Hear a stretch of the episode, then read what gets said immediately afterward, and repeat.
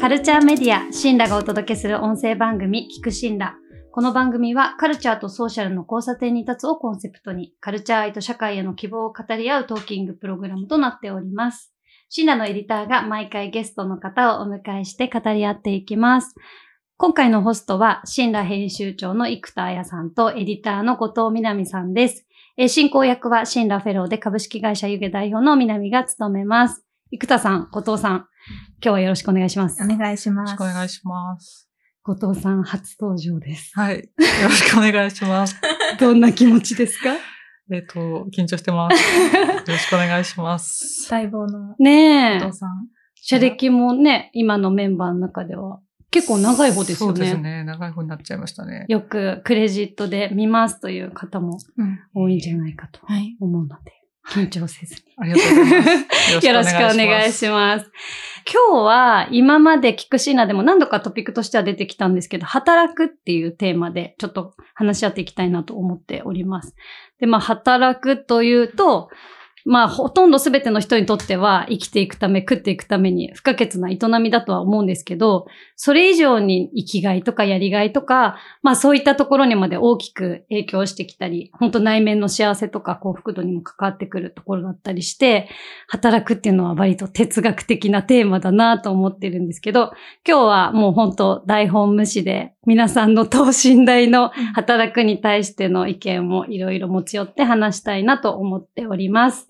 えー早速ゲストの方をご紹介いたします。東京大学大学院情報学館教授の田中東子さんです。田中さん、今日はよろしくお願いいたします。よろしくお願いいたしまおす。願いします。はい。田中さんが漢訳を担当されたあのアンジェラ・マクロビンさんのクリエイティブであれという本について記事の方でもお話を伺いました。で、この本が簡単に言うと、クリエイティブ産業界の労働問題をこうジェンダーの観点から批評的に、批判的に読み解くという本だそうで、まさに我々の関心事なんじゃないかなと思っておりますので、今日はそのあたりについていろいろ田中さんにお伺いしたいなと思うんですが、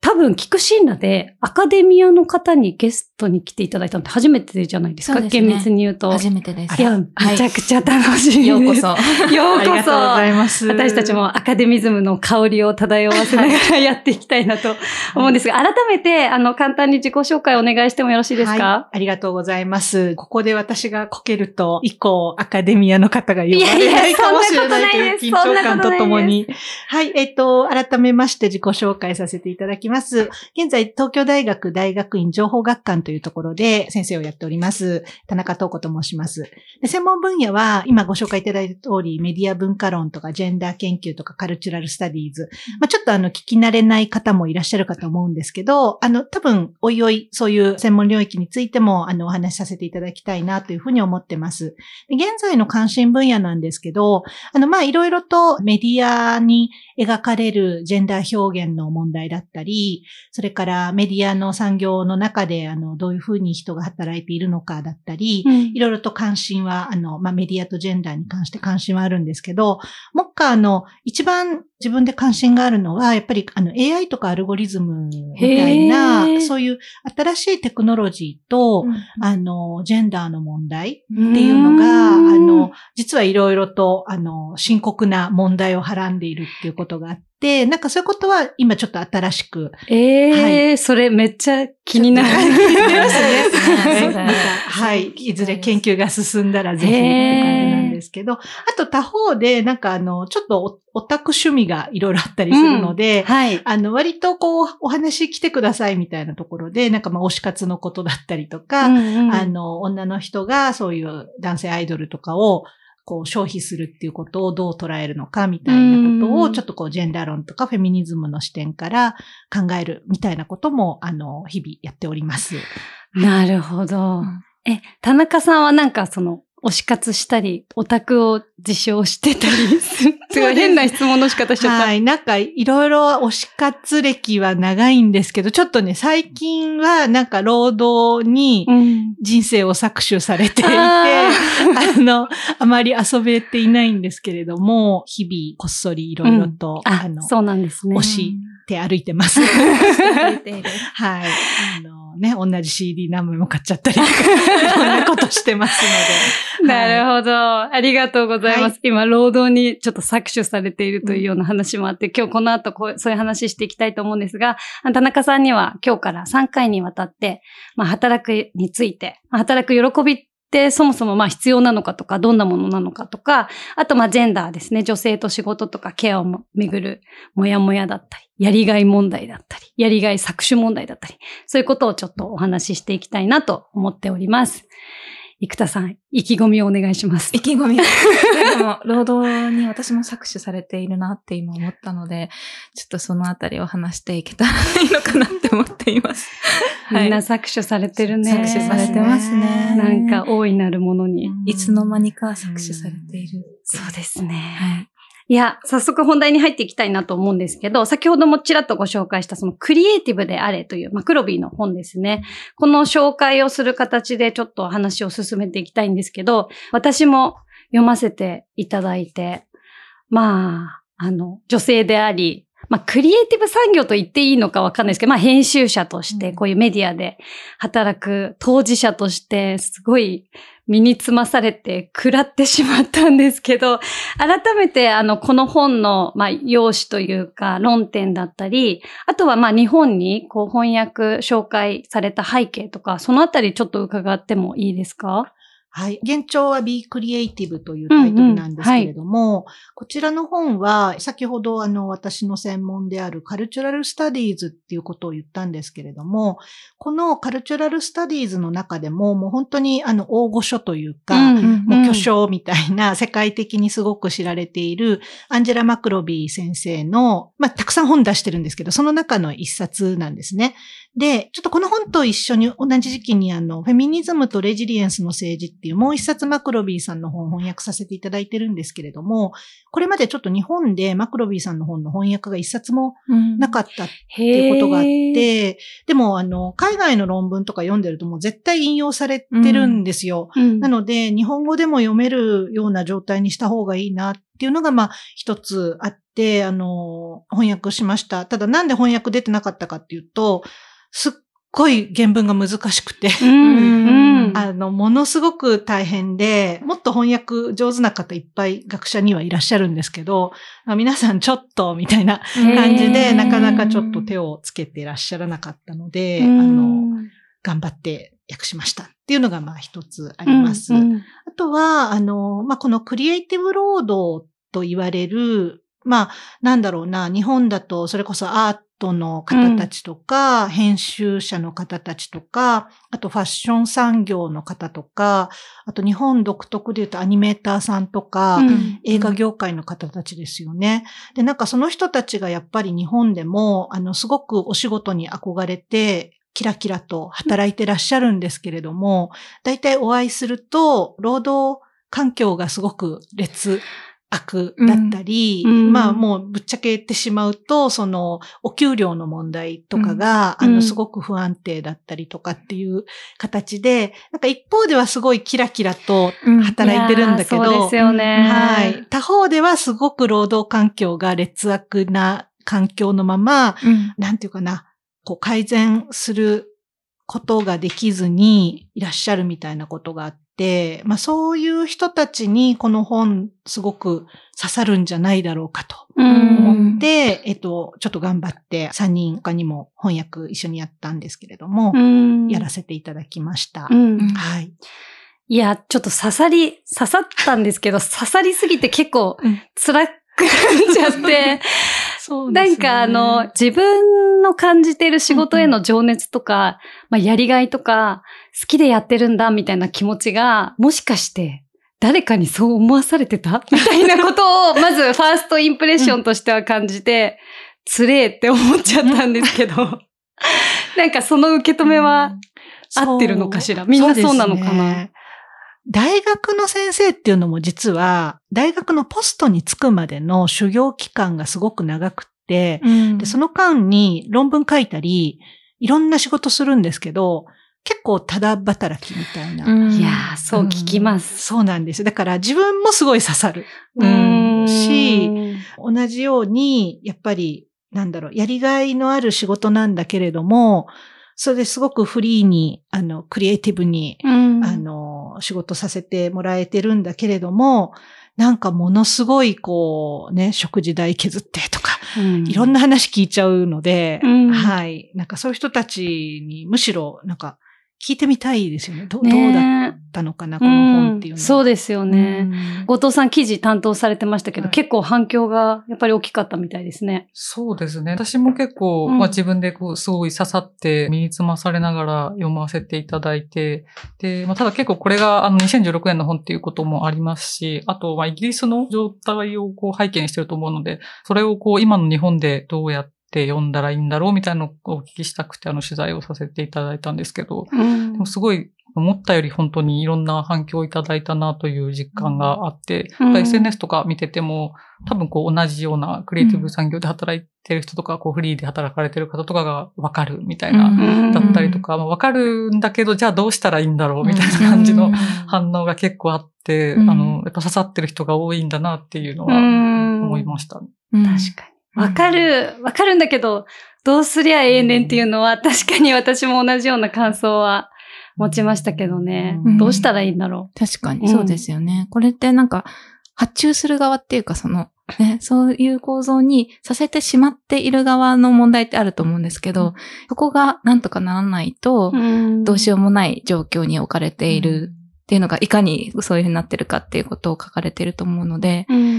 本当そういう気持ちになりますよね。うんなんか。そうですよね。あと、うんそのね、個々人が同じような悩みを抱えてるんですけれども、今の、まあ、特にコロナの前後、特にそうだったと思うんですけど、今人がやっぱり集まって働くっていうことがだんだんこう、薄れていったり、あと働く場所もなんかこう、机が決まってないとか、週にね、それそれこそ一日顔を合わせてとかってなってくると、あんまり多分自分たちの労働環境とかについて、みんなで話すとかっていう、ん昔はすごくあったようなことが、なかなかなくなっちゃってるのかなっていう。なんかそれがでもむしろクリエイティブ業界の働き方だって、あの、マクロビさんの本の中にもやっぱりそういう記述もあって、うん。なんかそういう働き方の変化だったり、うんまあ、新しい、その、それこそテクノロジーで、まあ、インターネットができて、人と人が会わなくても仕事ができるようになっちゃったことで、なんか逆に労働の問題みたいなものに、みんなが一緒に関心持って何か話すみたいなことが薄れちゃってるのかなっていうのはちょっと感じてます。うん、確かに。話し合う機会は減ってるけど、本当スマホがあって、SNS があって、 Slack があると、常に仕事はできるので、うんそれこそベッドの中でも労働はできてしまうし、記事にも書かれてましたけど、SNS で 自分のお仕事を紹介したり、ポートフォリオ更新しました。この記事手掛けました。みたいな、そのことも、なんて言うんですかね。これを労働とも捉えてなかったけど、うんそれ無償労働だよってマクロビー先生に言われて、そっか、めっちゃ無償労働してたと思って、つれえと思って。そうなんですよね。辛かったです。そうですよね。うんあとね、他にも辛いことがあったんです。聞きます。あの、マクロビーさんが、こういうクリエイティブ産業に身を置く、女性たち不安定な状況に置かれているけれども、やりがいを感じたりキラキラしてて、一生懸命仕事を頑張っているっていう状態を、ロマンスっていう言葉で表現されているじゃないですか。はい。で、私これめちゃくちゃ腹落ちしてしまって、めっちゃロマンスだわ。私と仕事の関係と つれーと。そこ、そこでもこの本のもうまさになんていうか、キーポイントですよね。いや、うん。本当に足元、そこが抜けた感じがしました。うん。あの別にだからといって、自分が情熱を持って仕事をしていることとかをすごい否定したりとか、うん。変えたいってわけじゃないんですけど、うん。そっか、これはロマンスだったんだなと思って、それを大いなるこの経済の構造の中でとか、うんまあ、ある種のネオリベ的な価値観にうんなんか利用されてたのかしらと思うと、すごいいろんな意味で傷つきました。そうなんですよね。すいません、私の傷ついた話を。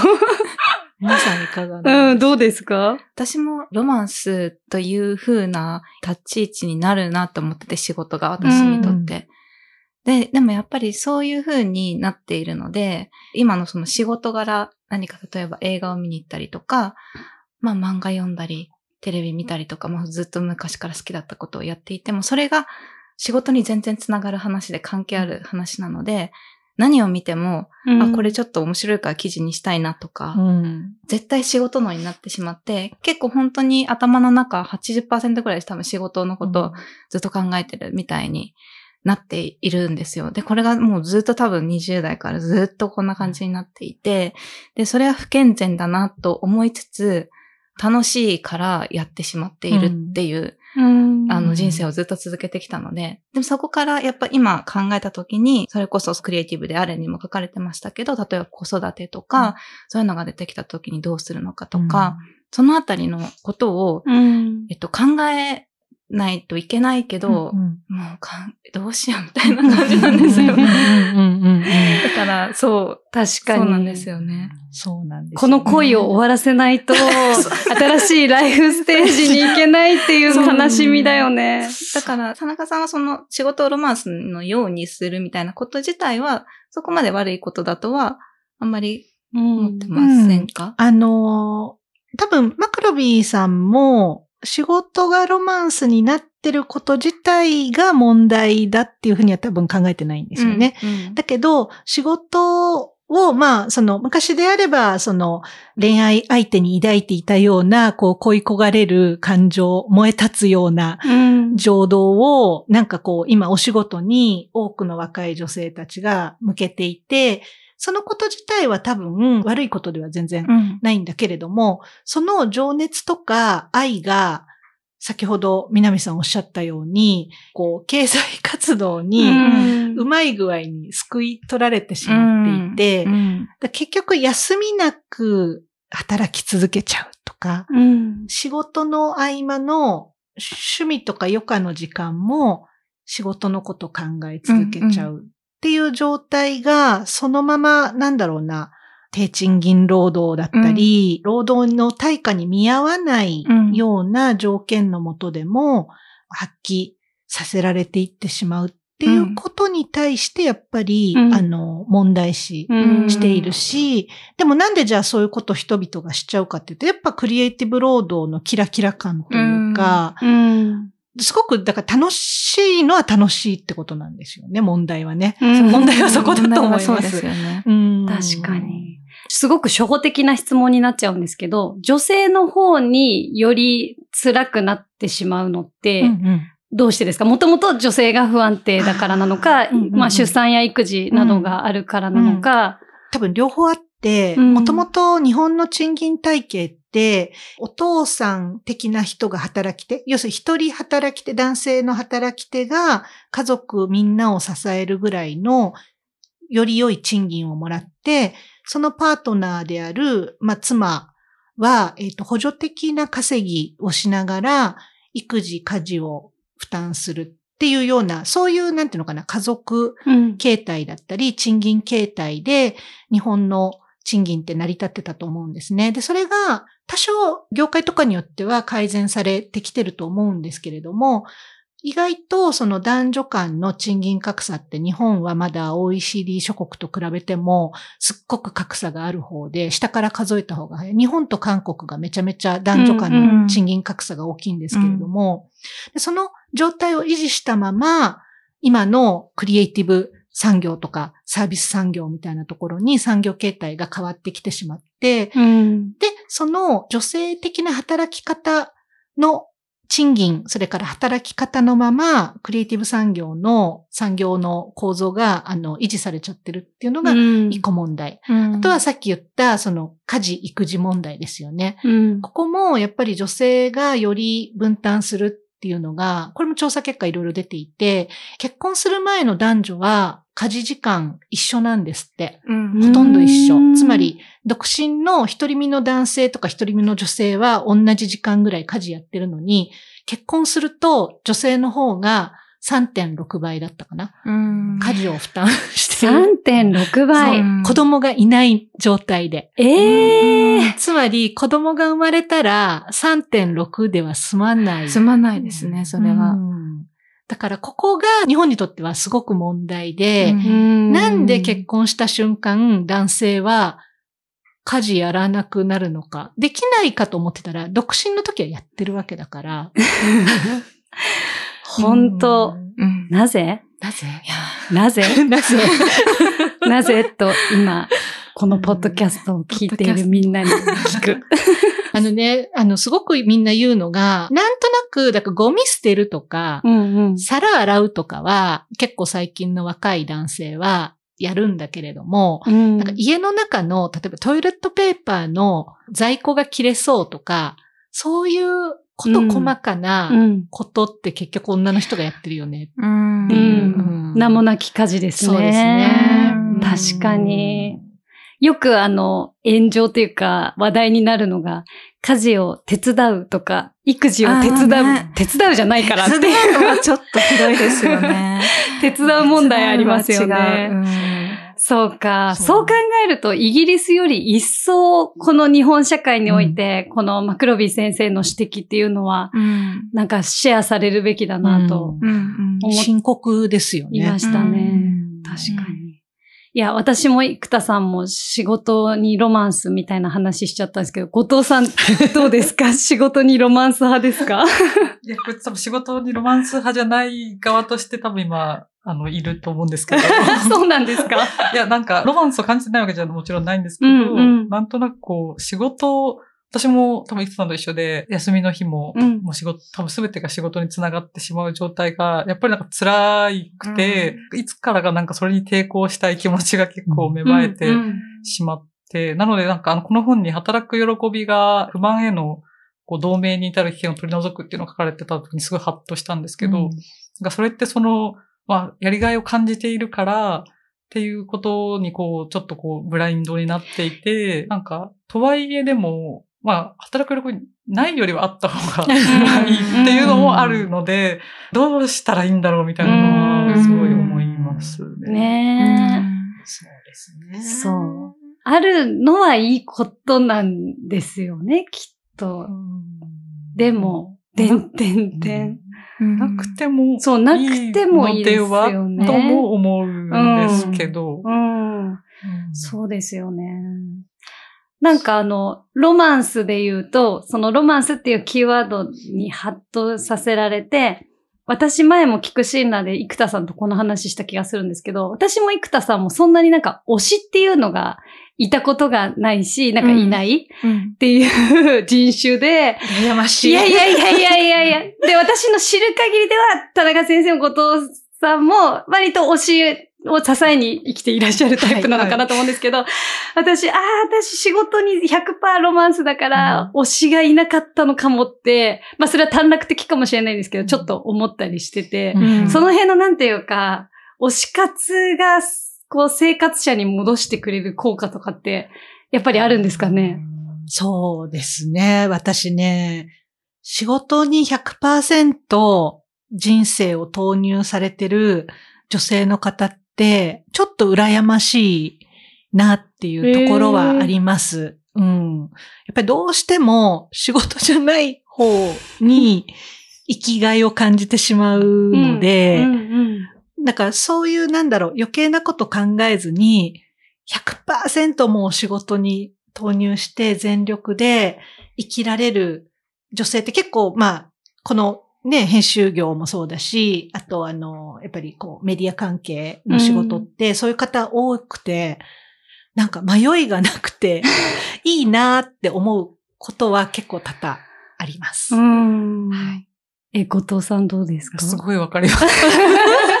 ね、迷いなくていいなっそうて。ですなんかう、ちょっと引け目を感じてしまうとわかりますも、わか正ります。直あります。うんえ、生田さんどうですか？いや、引け目なんだうん、そう逆に、逆に引け目ですよね。すごい、あの、良くない状況だと私は結構個人的には思ってしまう。うん。ね、なんか、うん。生きているって仕事だけじゃないじゃんって、やっぱり。そうなんですそう、仕事以外の楽しみとか、うんね、なんか、人間の営みとして、いろいろやっていった方が、絶対健全だって思うんですけど、うんそうそうそう。だから、推し活とかね、うんなんかあった方が、うん。趣味だったりとか、うん。熱中できるものとか、仕事以外にもすごく同じぐらいの情熱傾けられるものがあるっていうのは本当にすごいいい状態だと思う。そうですね。推し活で一個いいなって思うのは、うん。仕事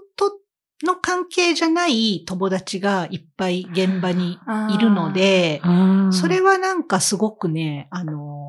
いいなってう思んってます。うんはい。現場っていう言葉が出ました。現場で。現場でいいですね。そうなんですよ。間に。そうなんです。それぞれ本名も知らないし、何やってる人かも知らないし、えーめっちゃいいですね。そうなんです。で、しかもやっぱり女の人の人生って、なんか、要するに仕事をものすごいやってるやってないとか、子供がいるいないとか、結婚してるしてないとか、まあ異性愛か異性愛じゃないか、みたいなところで、すっごい分断されて、同じようなカテゴライズの女の人としか日常の世界では出会えないと思うんですけど、うんうん。オタク現場って、なんかそういうことじゃないんですよね。推しが誰かっていうことだけで 繋がれたりするので、うん、なんかその人間関係は私はすごく、あの、あま、まさに人間的な関係性だなって思って、すごくいいんですよって、推 し活いいですよ。っていう。そうですね。うん羨ましい。はいいいよね。後藤さんどうです？えそうですね。でも、自分がその、いわゆるオタク活動みたいなのしてると、推しがいるって羨ましいってこう言われたりすることもあるんですけど、でも別にいなくて全然いいとは思うんですよ。なんかそれは、なんか、面白い。推し活がいいものとされてるじゃないですか、うん今結うん構あー。それもちょっと疑問はあるので、なるほど。なんか別にそれが、例えば、なんだろう、他の全然、なんかご飯が好きとか、うんなんかこうんう、友達と遊ぶ時間が好きとか、それでも全然いいはずで、なんか、仕事だけっていう状態にちょっと疑問があるかみたいな感じですかね。推し活である必要はないんですよね。うんだから一人で美術館見に行くのがあそうですいね。いとか、うんそういうことでもいいわけですよね。うんなるほど、なるほど。そうですよね。確かに、すべてがある種対価のを受け取って何かを提供するという営みの中に巻き取られてしまうことへの抵抗ってことですね。そうですね。なんか仕事だと多分自分がもう常に試されてる感じがあって、ジャッジされてるみたいな、うんそこに自分の、まあ、この本とかにも書いてありましたけど、能力とか才能を示し続けてないといけないという状態がうん。きついなって思うから、全然関係ないところにうんなんか脳みそを使いたいみたいなのは、私の場合はそれがそういうオタ活であるという感じかもしれないです。あすごい納得。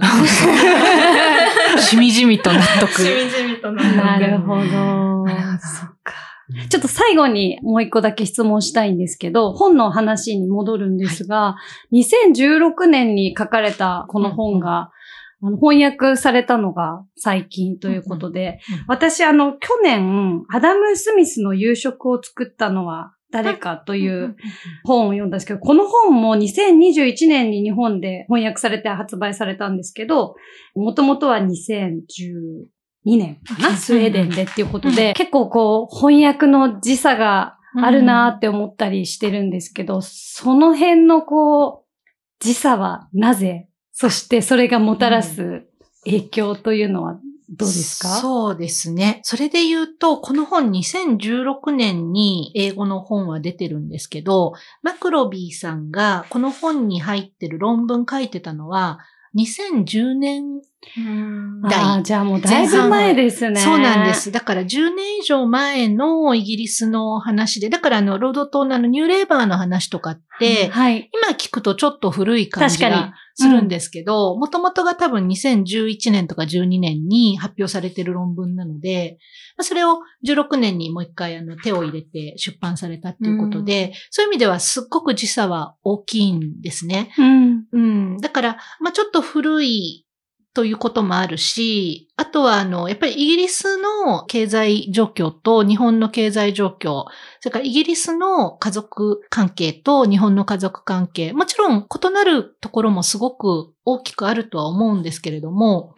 ただその、さっきちょっとワードで出たんだけど、あの、新自由主義経済の中で、うん。人々のやりがいで、特に女性うんの不安定な、あの、身分のままま労働市場に、こう、押し出されていって、働き続けなければならないっていう、すごく大きいところから見ると、むしろ相違点より同じように考えられるはい。ポイントの方が多いかなというのは思ってます。だから本当細かく見ていくと、法律が違うとか、政策が違うとか、あの、夫婦関係、パートナーシップが違うとか、いろんなことはあるんですけれども、まあ、そういった違いを超えて、やっぱり共感する部分が、あの、大きいなって思ったので、うんちょっと遅れてだったんですけれども、やっぱ翻訳させていただいたっていうのがうんあります。あともう一個あって、あの、結構ね、女性研究者の本って、翻訳されづらいんです。うんいやで、これはもうまさに日本の出版業界ー。の男性中心的な、あの、現れだと思うんですけど、男性の研究者の翻訳って、割とたくさん翻訳されてますよね。だから、世界の研究者は男性が多いのかなって思っちゃいがちなんですけど、そんなことは全然なくて、うんただただ女性研究者の本の翻訳がなかなか出ない。それはなんでかっていうと、やっぱり研究者に男性が多いとか、うん。やっぱり男性の書いたものの方が出版社などで企画通りやすいとか、しかもそれが無意識的に、うん。なんか全然差別意識とかではなくて、はい無意識的にみんなが男性研究者の紹介しがちみたいなうん。こともあって、ちょっとこう翻訳、本当はもっと出てても、もっと早く出ててもよかったんじゃないかと思ってるんですけれども、うんやっぱりすごく遅れてる、そのフェミニズムとかジェンダーに関する翻訳っていうのが、うん。こう、翻訳がどんどん出せるようになったのが割と最近うにんなってるので、まあそういったこともあるかなと思います。いやーいっぱい紹介していきたいですね。ね女性研究者、フェミニズムの研究。ありがとうございます。なんか軽く聞いたつもりが、めっちゃそうだなっていう、深い映画帰ってきて、というところで、ちょっと時間が迫ってきているので、まあ今日はこのあたりにしたいなと思うんですが、次回も引き続き田中さんと一緒に働く喜びとか、ジェンダー表彰などについて話をしていきたいと思います。えー田中さん、生田さん、後藤さん、今日はありがとうございました。ありがとうございました。カルチャーメディア、シンラがお届けする聞くシンラ。月曜夕方17時に配信しています。次回もお楽しみに。